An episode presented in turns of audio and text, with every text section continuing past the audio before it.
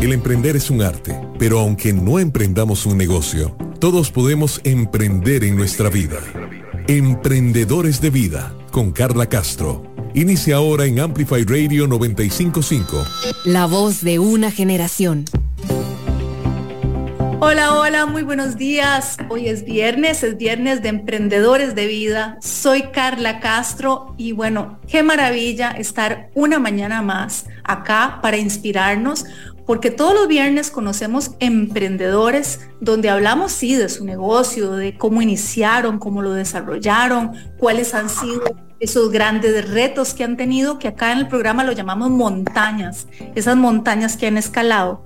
Pero lo más importante es que no separamos al emprendedor de su negocio y hablamos de su vida. Por eso es que este programa se llama Emprendedores de Vida. Y bueno, he aprendido tanto, ya este es el episodio número 98 de lo que ha sido estas, esta temporada de Emprendedores de Vida aquí por Amplify. Y para mí ha sido un enorme orgullo poder amplificar las voces de estas personas que la verdad tanto me inspiran y espero que ustedes también, contándonos su vida, sus tropiezos, pero lo más importante, más allá de los tropiezos, cómo han logrado levantarse. Y hoy tenemos de invitada a una persona que ha admirado por muchísimos años. En alguna oportunidad eh, pudimos trabajar juntas y unimos un poco las fuerzas de lo que era su empresa con la mía cuando tenía las revistas, pero es una persona que es considerada un referente de la moda en Costa Rica.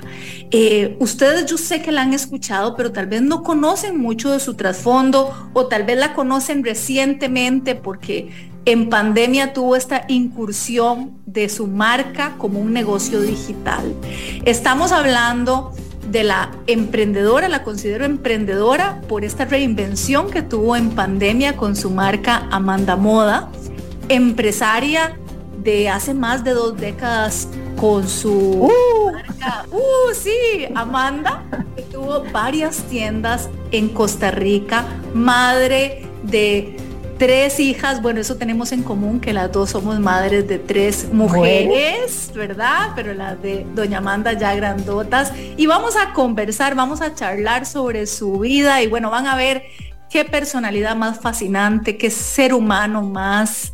Em, generoso, bondadoso, alegre, bueno, tanto. Doña Amanda Moncada está con nosotros aquí en Emprendedores de Vida. Doña Amanda, qué gusto saludarla, ¿cómo le va?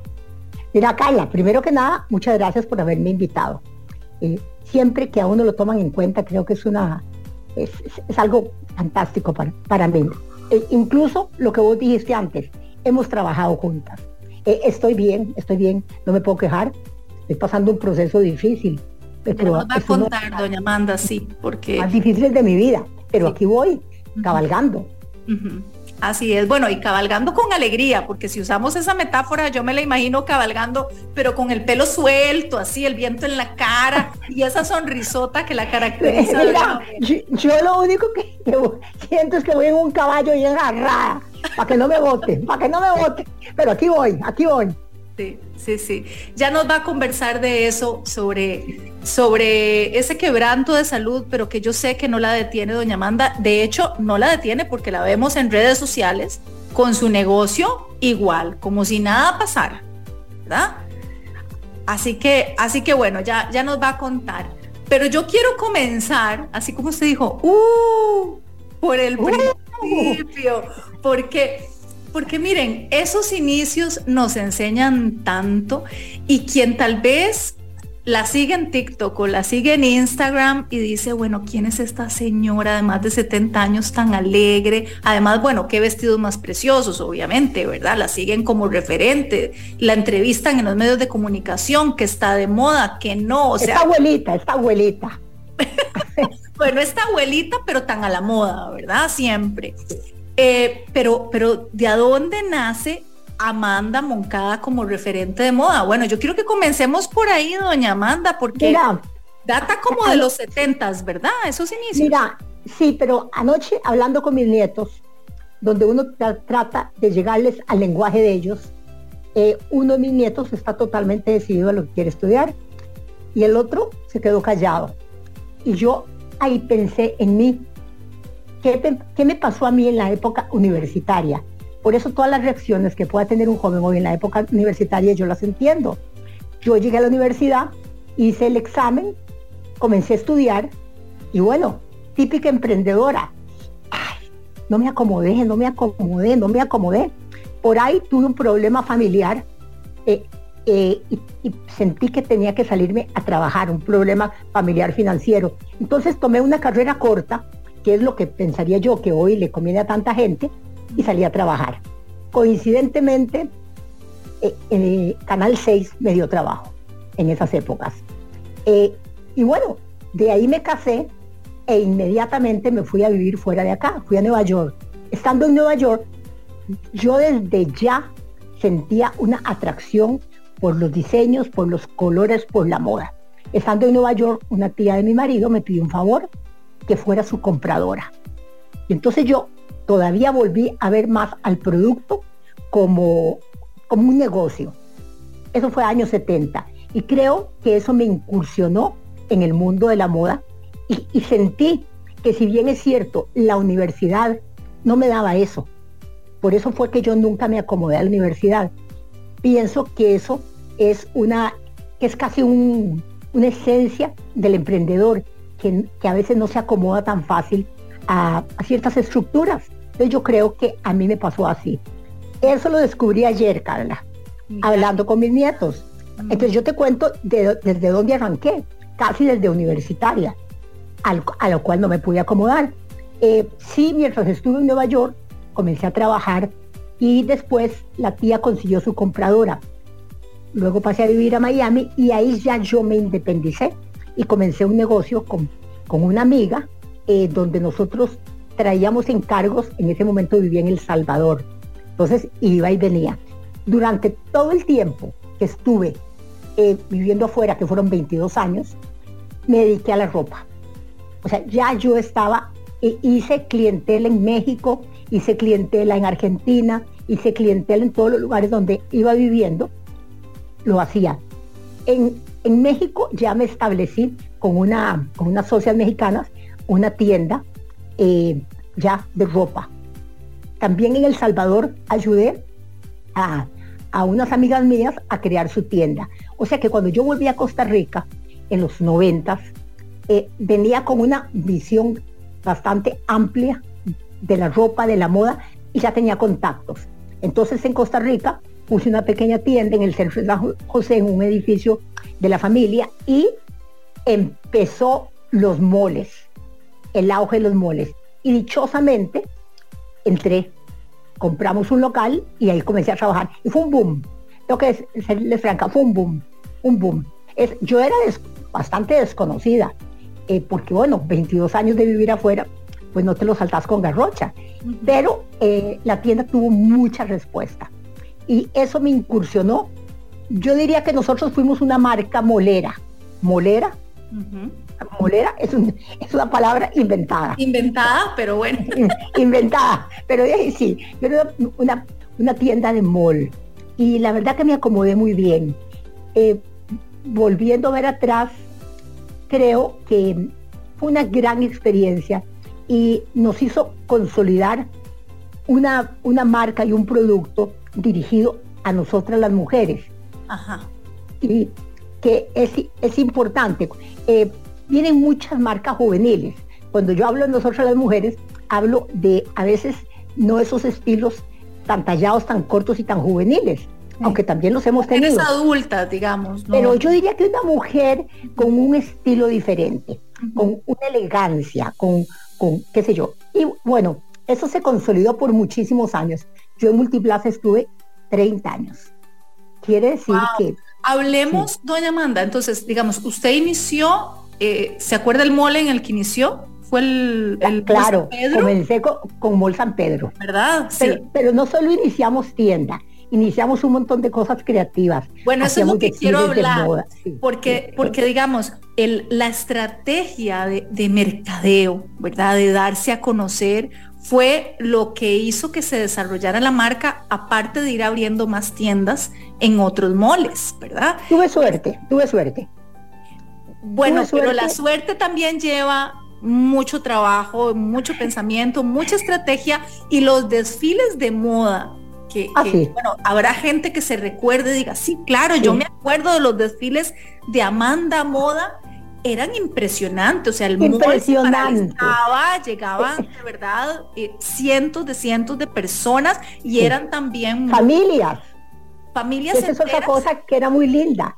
Eh, no- al ser incluso muchos de los desfiles más exitosos eran vestido de baño, pero era presentado de una manera tan bonita que era un show familiar. No importa que los vestidos fueran chiquitos, que fueran de... eh, eh, porque fuimos bastante agresivos con, con, las líneas. Había hilo dental, no tantos, pero había estilos en boga que venían muchos de Brasil, eh, ropa muy linda. En ese momento Brasil era, como decir, la base de, los vestidos de baño. Eso ha ido cambiando, pero eran unas noches mágicas.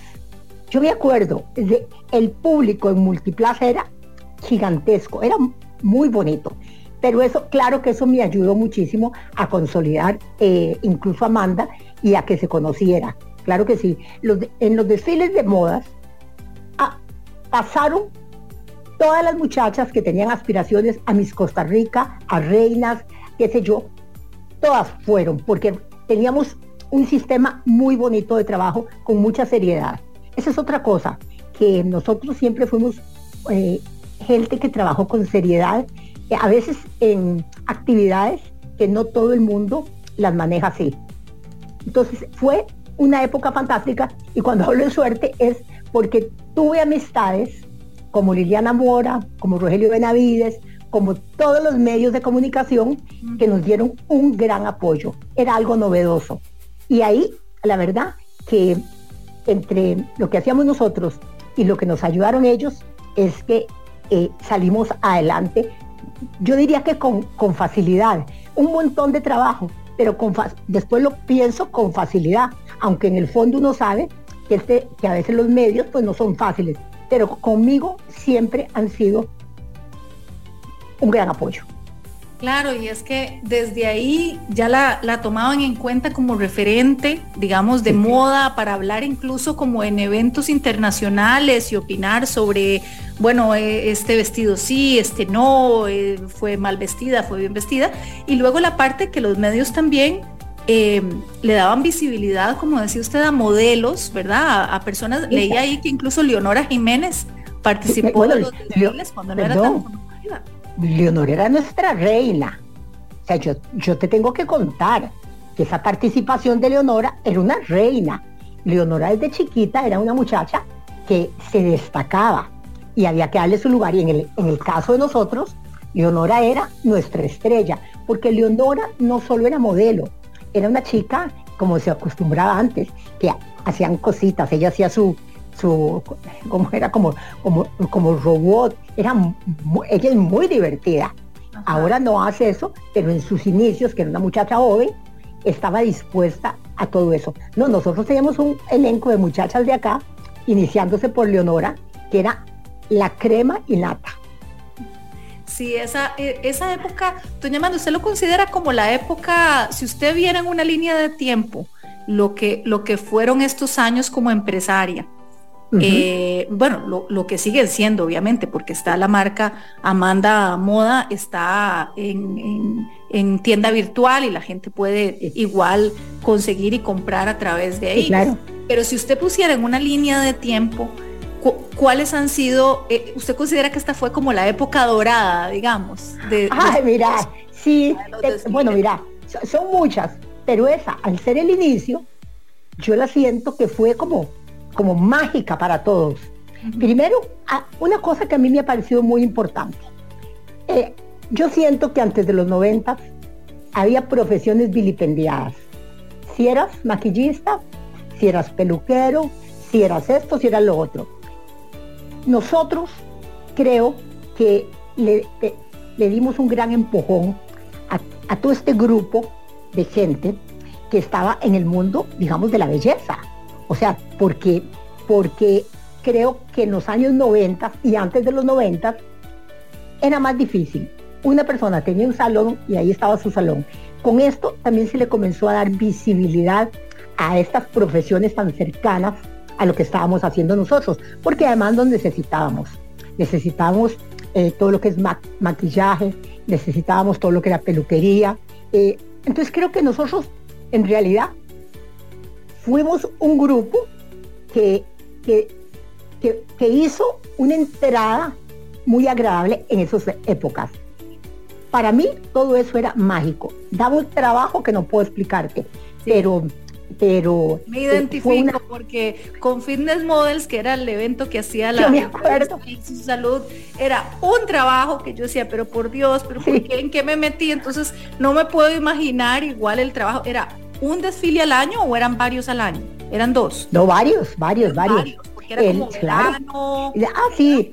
Hicimos muchos, muchos, muchos, muchos. y también nos, nos invitaron a participar en muchos y siempre participamos y tengo que contarte que eso lo haces cuando tienes pasión por las cosas, porque realmente yo aquí, donde estoy, eh, yo te tengo que contar eso, porque he recibido eh, un apoyo muy grande de gente con la que yo he trabajado, que, que me están pidiendo que ayudamos, eh, hagamos cosas.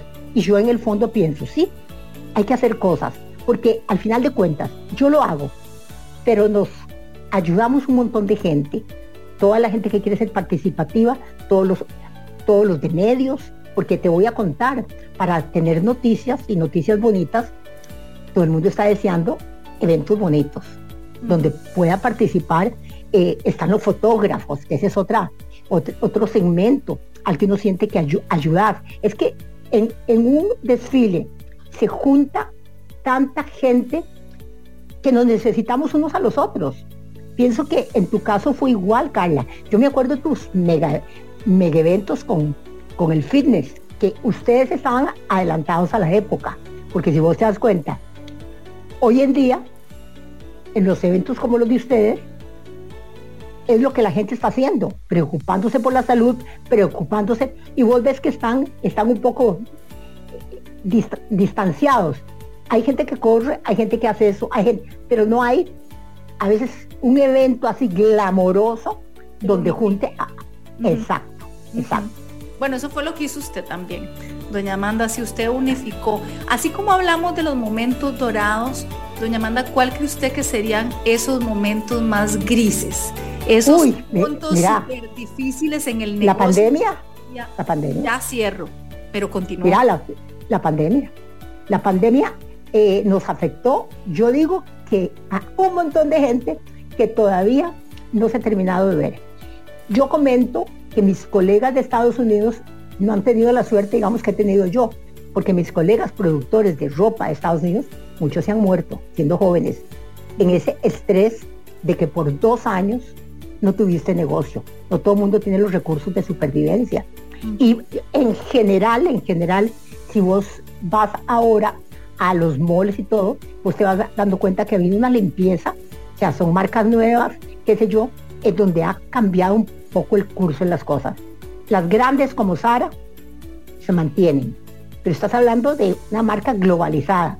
Las más difíciles son las caseras, eh, porque aquí no existen los recursos ni existe un sistema que te venga a ayudar. Nadie viene a decir, pasaste dos años sin trabajo, ¿cómo te ayudamos? No. Eh, eran años, la pandemia, donde los gastos seguían corriendo y no había entradas. Dos años fue largo, fue largo. Y, se aplicó a, muchos segmentos. Sí, ¿y cómo fue que usted tomó la decisión? Le dijeron, doña Amanda, usted tiene que estar en redes sociales, usted tiene que tener Mira, no. estar en TikTok, bueno. usted la que dijo, voy a cambiar. ¿Cómo fue? No, mira, te voy a contar una cosa, como todo en la vida. Eh, yo sabía, yo antes de la pandemia ya tenía eh, venta en línea. Eh, ¿Qué hice? bueno, en la pandemia me pasó algo. Yo soy súper energética. Imagínate que me metí en la casa y ahí, cuidándome, cuidándome, metí en la casa. Y entonces no sé cómo fue. Ah, probablemente yo veía mucho redes. Y entonces a mí se me ocurrió, yo tengo a alguien que me ayuda. Y se me ocurrió para serte franca, Carla, no sé en qué minuto me atreví. Comencé con videitos así, como caseros. Me llamaba, me llamaba mucho la atención la respuesta que tenía TikTok, Porque TikTok es abierto y tus anuncios, si bien es cierto, pueden ser internacionales, eh, eh, les llegan mucho a la gente de Costa Rica. Y con los algoritmos hay un momento en que se, enteran que, que, vos sos costarricense y entonces ellos, el mismo sistema pone a la gente costarricense a verte. Y comencé y yo vi que había un éxito, pero el éxito era doble. Me fascinaba hacerlo. ¿Para qué te voy a decir? no solo que la gente lo veía, sino que yo lo disfrutaba. Y me llenaba, yo seguía trayendo ropa y me llenaba, era muy importante. Cala, y te voy a decir algo, sin, sin que yo te diga, no, no es bombeteando. La gente tiene mejor respuesta a verme a mí con la ropa que a veces las fotos que vienen de afuera. Eh, no es lo mismo, la gente siente que si yo, yo creo que piensan, si se lo pone a Amanda, lo pone cualquiera. Y entonces piensa, siento que, que le, dio como una, eh, una, bueno, y además otra cosa, seguro que cuando me ven bailar la gente dice, pero esa señora sí es arriesgada, porque en el fondo todos estamos llenos de miedos y de prejuicios y que va y el qué dirán. Bueno, probablemente por aquí me entró y por aquí me salió. Y, comencé a hacer cosas, pero además comencé a tener resultados inmediatos. Imagínate pandemia, todo el mundo aburrido, todo el mundo veía televisión y aunque no te gusta en redes y aunque no te gustara TikTok, pues era uno de los que había que ver. Es, e, y especialmente te metes, ya no, pero en ese momento, en un segmento más, más joven.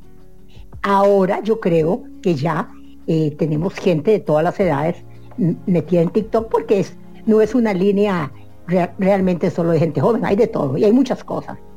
Eh, pero en ese momento fue importantísimo durante la pandemia. Y entonces ahí me inicié con el TikTok. ¿Y cómo será que ahora que he tenido problemas de salud, la gente me dice, uy, hacía falta? La gente quiere ver una señora arriesgada. Eh, hay muchas cosas. E incluso creo que es un asunto también de edad. La gente dice, bueno, si ella puede, que es lo mismo que me pasa a mí. Todos volvemos a ver eh, gente que te inspira. Eh, yo tengo que reconocerlo. A mí hay dos personas que me inspiran. Jane Fonda, de 83 años, y Cher, de 76. ¿Por qué me inspiran? Porque uno sabe que si ellas lo pudieron hacer, eh, cualquier persona lo puede hacer. Me encanta la gente que rompe esquemas, que rompe patrones y que nos da a las mujeres que hemos sido tan estructurados como ánimo de respirar y de, y de ser más libres. Porque yo sí creo que si hay alguien que hace cosas, pienso que a lo mejor me da ánimo, pero además me sirve. Por ejemplo, yo ahora que tengo problemas, sí me escribe mucha gente, usted me sirve eh, de, de, digamos, de, inspiración, sí, para poder hacer cosas. Y yo creo que para mí es importante eso, tanto en la ropa como en lo que voy viviendo. Eh, sí pienso que inconscientemente, inconscientemente, siento una responsabilidad de, de ayudar al, al, que lo vea y al que lo sepa interpretar. Porque por ahí, por ahí me sale gente molesta. Usted ya, porque hace tal cosa? Pero yo eso lo dejo pasar, porque siempre hay gente que proyecta su propio su propia insatisfacción con la vida. Claro. Vamos a hablar de eso, doña Amanda, de, de, cómo ahorita usted está pues pasando por un quebranto de salud, pero eso no la detiene, no detiene los TikToks, no detiene su actitud, no detiene su negocio. Eh, y, ojalá nos pueda contar de dónde saca esa fuerza, porque es parte de la inspiración de este programa. Vamos a ir una pausa acá en Emprendedores de Vida y volvemos a seguir charlando con doña Amanda Moncada.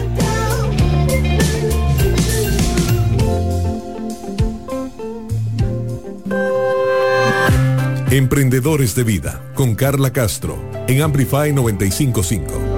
Crossfade. Hola, soy DJ Bishop y yo soy Prisma Deer. Todos los viernes a las 9 de la noche les invitamos a escuchar Crossfade, un programa dedicado a la música house, disco, funk, deep, jacking, soul, afro y otros subgéneros. Crossfade.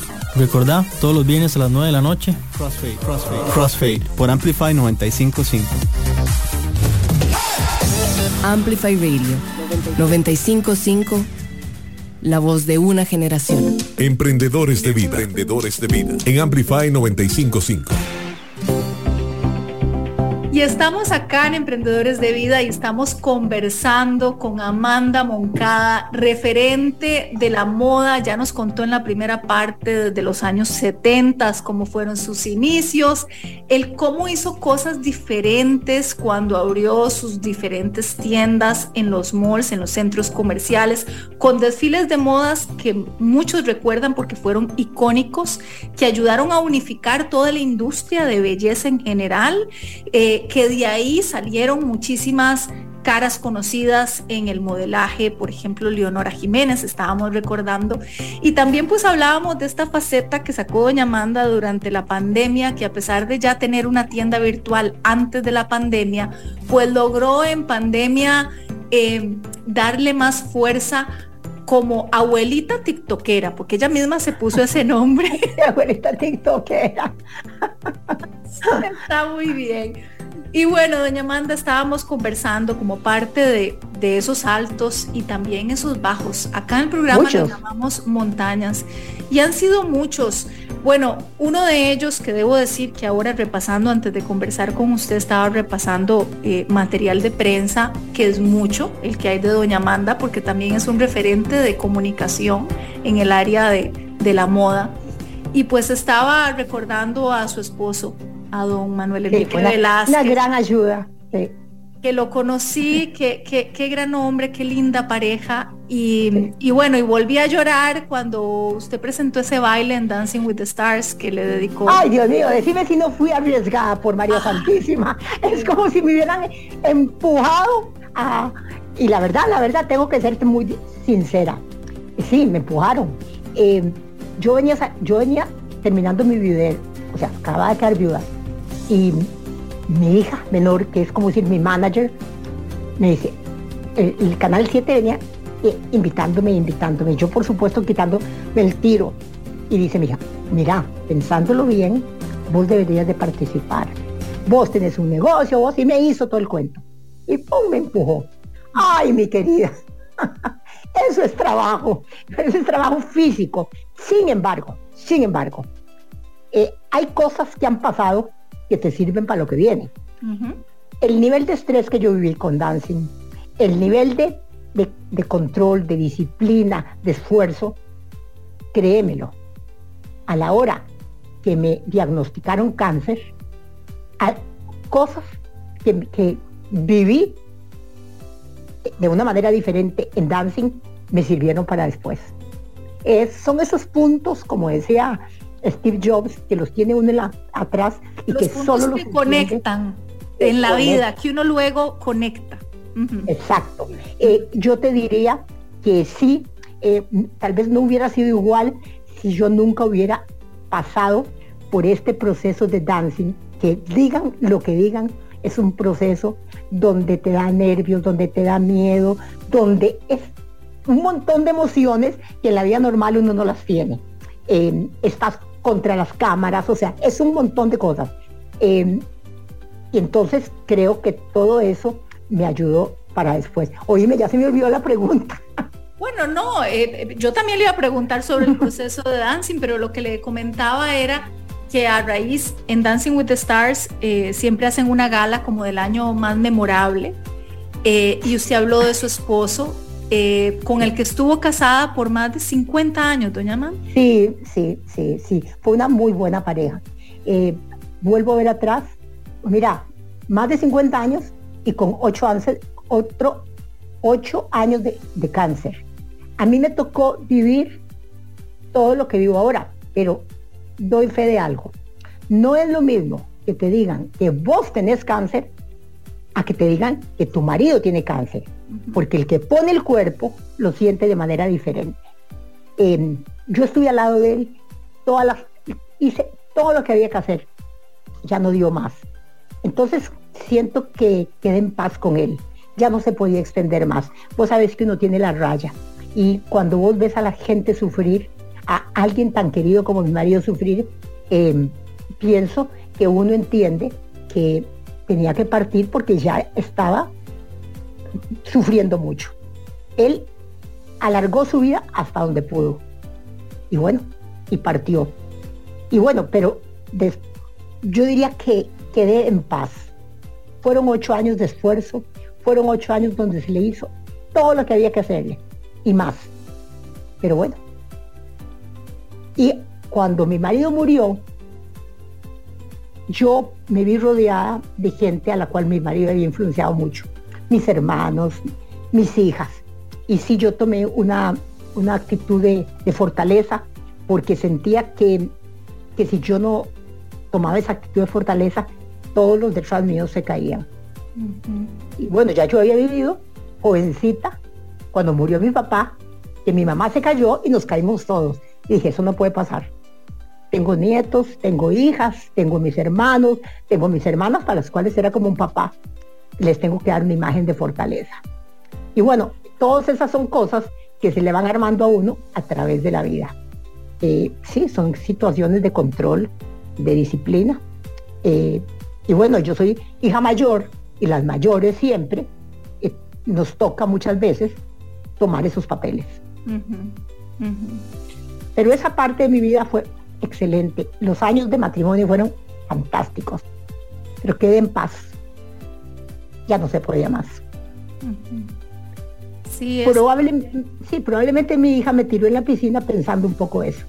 Porque yo cambié de casa, ella, también me sacó de mi casa, me cambió de casa, mi manager. Y yo diría que cuando me lanzó a la piscina es pensando eso mismo, hace tres meses se había muerto mi marido, yo creo que hizo exactamente eso. Y claro, cuando entré en dancing, otro mundo, el mundo de la carrera. Bueno, pero ahí podríamos sacar entonces la conclusión de que, de que, bueno, fue una decisión decir, tengo que ser fuerte porque para que todos los demás que están atrás para que todos los demás estén bien. pero lo aplico ahora, lo aplico ahora. Yo controlo bastante lo que estoy viviendo. Sé que me han apoyado demasiado mis hermanos y qué sé yo. Yo tengo la actitud de la fortaleza. ¿Por qué? Porque sí, uno se puede tirar en una cama y que, venga y que te dolió el dedo y que te... No, yo pienso que no, esa no soy yo.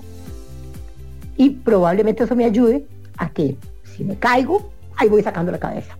Porque así lo siento, que uno se acuesta no sintiéndose bien pero al día siguiente te vas a sentir bien. Lo tienes que pensar. Esa es la esperanza. Sí, pero mira, yo diría que así es. Si vos en cualquier proceso donde vos tengas medicamento y creas en lo, que te están haciendo, tengas fe, porque la fe es importante, yo creo que uno tiene chance de salir adelante. O sea, no puedo decirte que todo el mundo, porque siempre creo que eh, yo hasta hoy puedo decirte cosas de lo que he vivido, pero de lo que venga en el, futuro no lo sé. Lo que pasa es que tal vez te puedo decir que estoy tranquila con la vida. Eh, me siento contenta de estar aquí hablándote y de contarte algo. Hay momentos en el proceso que uno no sabe que van a existir esos momentos, porque es una bomba tan grande la que te cae y uno conoce el organismo, pero vos no sabes las respuestas de tu organismo a a, esto, a las enfermedades. Y bueno, vos le pones muchas ganas. Por ejemplo, yo soy creyente de que para resolver un problema de salud, la alimentación es tu medicina. Entonces tienes que enfocarte a comer bien, a hacer algunos cambios de vida. Eh, yo dichosamente tenía una vida sana, por eso me sorprendió tanto, pero la vida es así. Hablemos de, ese día, doña Amanda. Eh, como usted dice, a ver, sobrevivió, digamos, al fallecimiento de su marido, que sí fue, ¿verdad? Un bombazo súper fuerte. Tres meses después inició en Dancing with the Stars con toda esa energía que nadie podría adivinar por lo que usted estaba pasando al verla moverse de la manera que se movía y bueno, el reto los nervios, por Dios. Y, no pasa mucho tiempo porque estamos hablando que Dancing with the Stars fue en el 2018, ¿verdad? A finales. Y estamos hablando de que el año pasado entonces una mujer saludable de 75 tiene usted, doña Amanda, ahorita. Hoy, hoy tengo 75. Ok, entonces a los 74 años, saludable y llega esta noticia. Cuénteme si, usted sentía algo, por qué se fue a chequear y cuál fue la noticia. No, te voy a contar. Esta fue un paso extraño, pero no extraño. Tengo que echarme la culpa. Todo lo que me pasó, me lo busqué. Y me lo busqué por una característica que tenemos muchos. No irte a chequear, no verte las cosas a tiempo. Yo tenía en mi pierna una lesión. No una lesión, era como un grano abierto. Y yo me lo rascaba, se me cerraba y me lo rascaba. Tres años lo tuve. Cuando finalmente me lo vio el doctor, me dijo, pero tenés, me sacó biopsia y me dice, pero tenés células eh, cancerosas de piel. Y creo que en ese momento que el doctor me lo dijo, al momento que me operaron, eh, pienso que se me, se me movió seguro a través de la sangre el, la célula. Entonces, finalmente el grano me lo operaron. Pero ese día que me operaron el grano, que era una, era una operación simple, ambulatoria, yo me comencé a sentir malísimo, malísimo, pero malísimo sin poderte decir qué era. Eh, primero, que yo pensé que era una operación simple y se me convirtió en una operación que tenía que tener el pie sin moverlo no sé cuánto tiempo. Y yo, por muchos motivos, yo había mandado a la gente que me ayuda de vacaciones. Me afectó demasiado.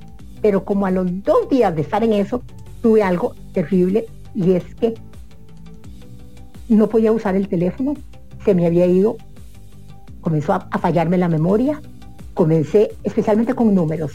Y yo ya te puedes imaginar el estrés que me dio. En cuanto me, recuperé, fui a un médico y un geriatra, y el geriatra me dijo, vaya mismo a hacerse una, eh, resonancia y hacer exámenes. Y fui, y cuando le llevé los resultados, el doctor me dijo, salga corriendo para donde un especialista en cáncer, eh, porque sus resultados son malísimos. Y ya ahí me fui, logré conseguir un médico, inmediatamente me tenían que, que tratar de inmediato, entonces entré a emergencias del San Juan de Dios y me hicieron, me operaron la cabeza primero y la quimio es por el, por el pecho. Y bueno, he estado en este proceso desde junio. Primero haciéndome una cosa, después haciéndome otra, pero indiscutiblemente que la entrada de la quimio en mi sistema ha sido muy positiva, porque he sentido la mejora cada vez que me ponen quimio. Y pienso que mucha gente en la calle ha de ser así. Le tenemos terror. Si a vos te dicen quimio, ves las, los peores reportes, pero yo creo que ha ido cambiando. Por ejemplo, a mí me toca mañana. Una, una, eh, yo paso todo el día en el hospital. Entro a las 10 de la mañana y salgo a las 7 de la tarde, conectada todo el tiempo porque no solo te ponen quimio, te están poniendo em, em, em, líquidos que van a ayudarte para que la quimio no te golpee tanto. Eh, yo, yo, paso, yo no he tenido, tomo unas pastillas durante cinco días y ya más o menos como el día 7, 8, ya vas sintiéndote eh, mejor. Eh, a mucha gente le da vasca, yo evado, o sea, me cuido, mentalmente para no sentirla y me quedo en la casa, me cuido. Ahora, Carla, es un bombazo por donde vos lo puedas ver. Eh, sinceramente creo que para mí, ya me he ido acostumbrando, pero casi diría que es de las la experiencia más dura que he tenido. Claro. Pasado por los hospitales. Ah.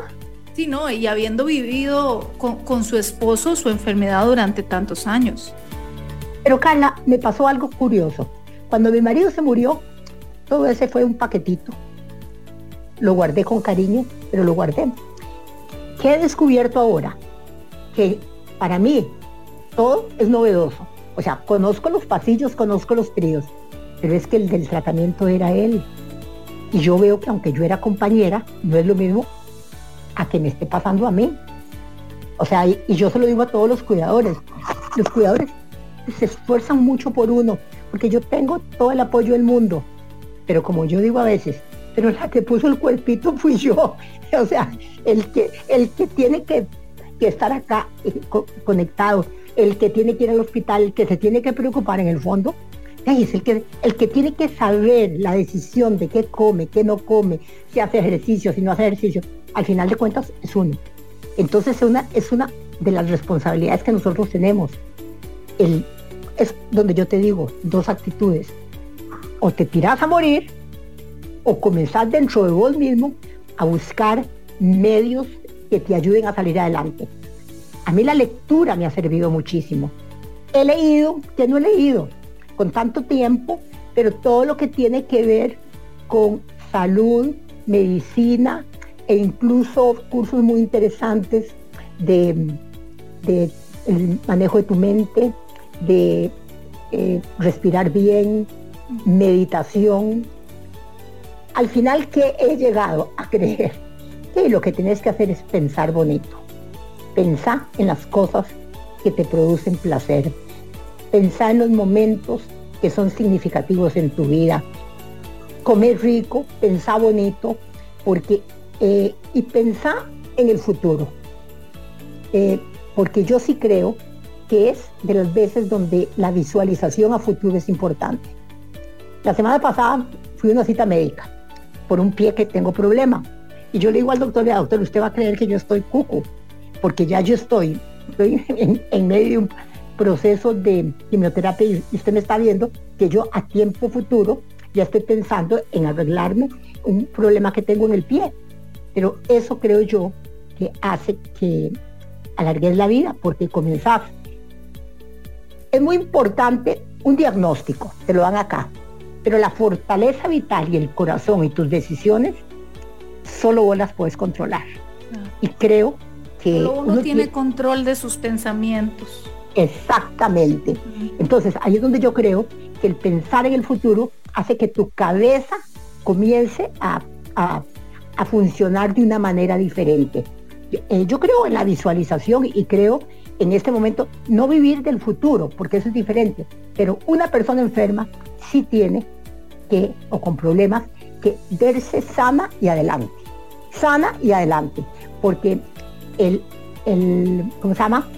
Creo que vos estás influenciando tu, tu parte interna, eh, estás cambiando patrones, estás dándole menos importancia a, verte en un hospital o a sentirte enferma o a que te va a durar toda la vida. Y, la otra cosa es tener una la fortaleza para enfrentarse a lo que venga. Porque te voy a decir... Visualiza, doña Amanda? Yo, ah, yo, mira, yo, bueno, ahora visualizo casi que el día que fui al doctor ya me dolía menos el pie, para que vos veas lo que es la mente, porque sé que me lo voy a curar. Porque visualizo viajar, visualizo mi negocio, visualizo vitalidad en mi negocio, visualizo poder, he, tenido experiencias bellísimas, gente que me ha llamado y me ha dicho, alguien de, un rubro cercano, pero no el mío, que me ha dicho, usted sabe, usted me ayudó montones, porque cuando usted hacía los eventos, vea, le quiero decir algo, yo en este momento quiero ayudarle en lo que usted necesite, yo le pongo todo. Y yo me quedo así maravillada, porque uno nunca pensó que vos está, o sea, lo hacía, pero no, no sentías eh, la respuesta que tenían otros. Y qué bonito es pensar que hay mucha gente que se sintió apoyada en ese negocio, en ese momento, y que le sirvió para hacer un salto a, cosas en la vida y que les ha ido bien. Es muy satisfactorio. He tenido mucha, mucha, mucha buena, eh, ¿cómo se te digo? Feedback, una buena respuesta. Bueno, pero es que también eso es parte de la cosecha. Usted ha sembrado mucho durante muchos años y a veces con estos comentarios lo que se da cuenta es que, hubo una cosecha en otras personas, ¿verdad? Es muy lindo, sí, es muy lindo. Es muy lindo, es muy gratificante. Y bueno, yo te voy a decir una cosa, Carla, no hay nada más vilipendiado que la, que la farándula, eh, con sus pros y sus contras, no importa. Pero en el fondo vos sabés que todo el mundo está tratando de salir adelante. Y que bueno, eh, eh, todo lo que es el glamour es muy aspiracional. Yo, por ejemplo, me llevo súper bien con, el grupo de la farándula. Yo admiro a todo el mundo que está tratando de salir adelante. Cada cual emplea los medios que puede. Entonces, eh, ¿quién es uno para juzgar? Eh, pero, yo, pero yo tengo una buena relación y disfruto mucho ese, ese segmento, al cual yo nunca había participado ni mi marido. Nosotros veníamos de otro ambiente, pero el, la manera, mi negocio se mete hoy en día en lo que es farándula, todo el glamour, toda la moda, todo eso. Entonces, eh, eso me ayudó también a abrirme a un grupo de gente joven que a veces tenía sus limitaciones, como yo te digo, maquillistas, peluqueros, eh, fotógrafos, y, nos unificamos. Eh, donde, donde llega uno, llegan todos. Y bueno, y no, no se diga de todas las participantes, Carla, que esos son muchachas que a mí me consta que muchísimas pasaron por esa etapa de modelaje y hicieron sus vidas y son hoy señoras serias. Lo que te quiero decir es que no es un grupo para señalar con el dedo. A veces lo más notorio eh, eh, es lo que a veces los medios sacan, pero hay un montón de gente que ha continuado con sus vidas y les ha servido para su, autoestima. Bueno, doña Amanda, y ya que nos compartía lo que usted visualizaba, nosotros lo que visualizamos desde afuera es seguir viendo esa vitalidad, esa alegría, todavía haciendo videos en, en TikTok. Eh, bueno, ahora como con esta vincha o, diadema, ¿verdad? Estoy, es que estoy, estoy bastante pelona, pero no, no completa. Entonces, no me, no me rapé porque este piruchito me gusta. pero, pero, pero, pero, eh, sí, como yo les decía, lo del pelo no tiene importancia, ninguna importancia, porque realmente hay cosas, ni el pelo ni el físico, hay cosas más importantes cuando estás en esta lucha que, por ejemplo, comer bien todo, todo lo que puedas, eh, ayudar. Cuando vos estás en un asunto de vida o muerte, eh, vas a tener que tomar las cosas más superficiales no son importantes.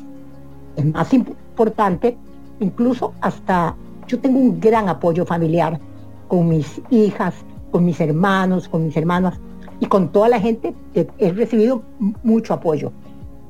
Pero especialmente la familia. La familia es tan importante para la, suerte de los que tenemos una familia unida. Y créemelo, que hay una cosa que a mí pienso que todos estos problemas o situaciones que te da la vida son para que vos analices muchas cosas y valores muchas cosas y puedas acercarte a, tu familia, a tu árbol. Eh, y pienso que lo he vivido y le doy gracias a Dios dentro de todo esto que me ha dado chances de abrir ventanas y verlas eh, más cerca. Por ejemplo, eh, yo con mis hijas, digamos, yo he sido siempre la y de un momento a otro yo pasé a ser a la que ayudaban y eso ha sido muy interesante para mí. Y yo creo que, a veces uno no se baja del caballo y la verdad que eh, hay que darle chance a los hijos de que ellos puedan sacar y estar adelante ayudando a sus papás. Y bueno, esa es una de las cosas que me enseñó esto, que después de ser yo la que, la que probablemente sentía que las tenía que ayudar, se convirtió yo, yo soy ahora, ya te digo, yo tengo managers que me ayudan, que me llevan, que me traen, que me ponen. Y bueno, ha sido una de las experiencias más bonitas que he tenido. Mis hermanas, tengo una hermana, unas hermanas incondicionales, un hermano incondicional. O sea, una familia eh, que si vos me preguntás, tengo que disfrutar eso que realmente eh, ahí los tenía, pero la enfermedad me ha hecho redescubrirlos. Mm. desde otra manera. Doña Amanda, gracias. Gracias por esta charla, gracias por esa vibra, por esa actitud que estoy segura que para muchas personas que están escuchando esto y que tal vez están pasando por un proceso similar, va a ser muchísima inspiración. Gracias por abrir su corazón, por contarnos todo lo que está pasando, por por el legado que le ha dado de verdad al mundo de la moda en Costa Rica. De verdad que aprovecho para, para decirle, porque esto ha sido un programa donde hemos dado un vistazo, ¿verdad? Nos hemos dado una vuelta por el pasado y ha sido tanto lo que ha construido increíble. Así que muchas gracias. Carla, y, te voy a decir, sigo funcionando porque creo que también eh, la tercera edad tiene chance. No es, echarlos a morir.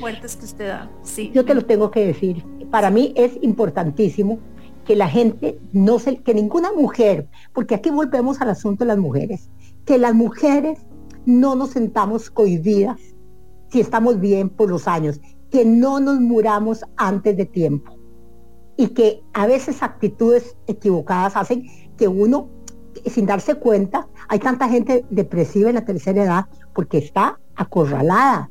O sea, no todo el mundo encuentra el, el sentido de los años que va viviendo.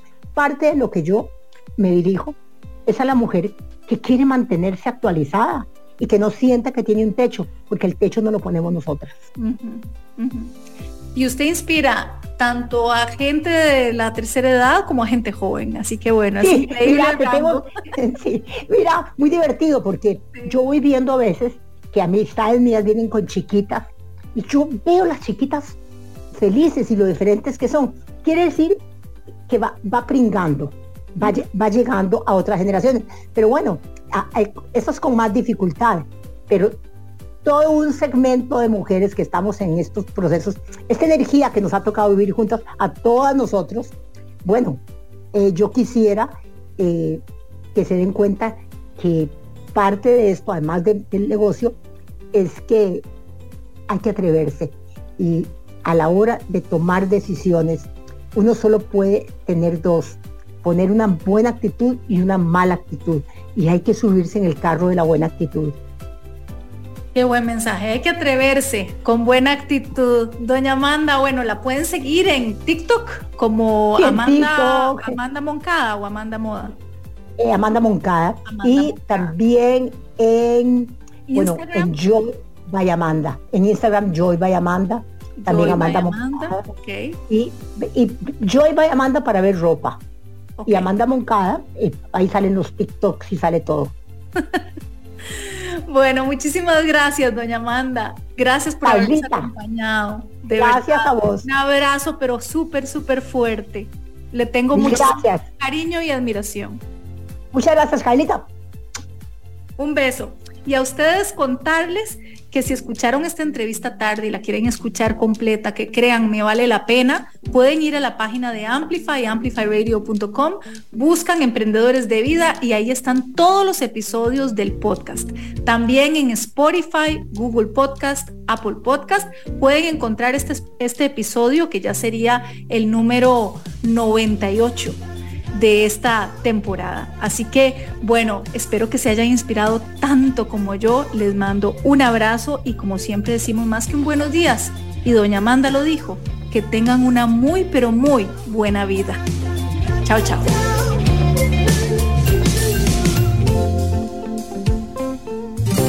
Llegamos al final de Emprendedores de Vida, un espacio con contenido para nutrir tu cuerpo, alma y mente Carla Castro vuelve el próximo viernes a las 7 de la mañana. Emprendedores de Vida por Amplify Radio 955. La voz de una generación.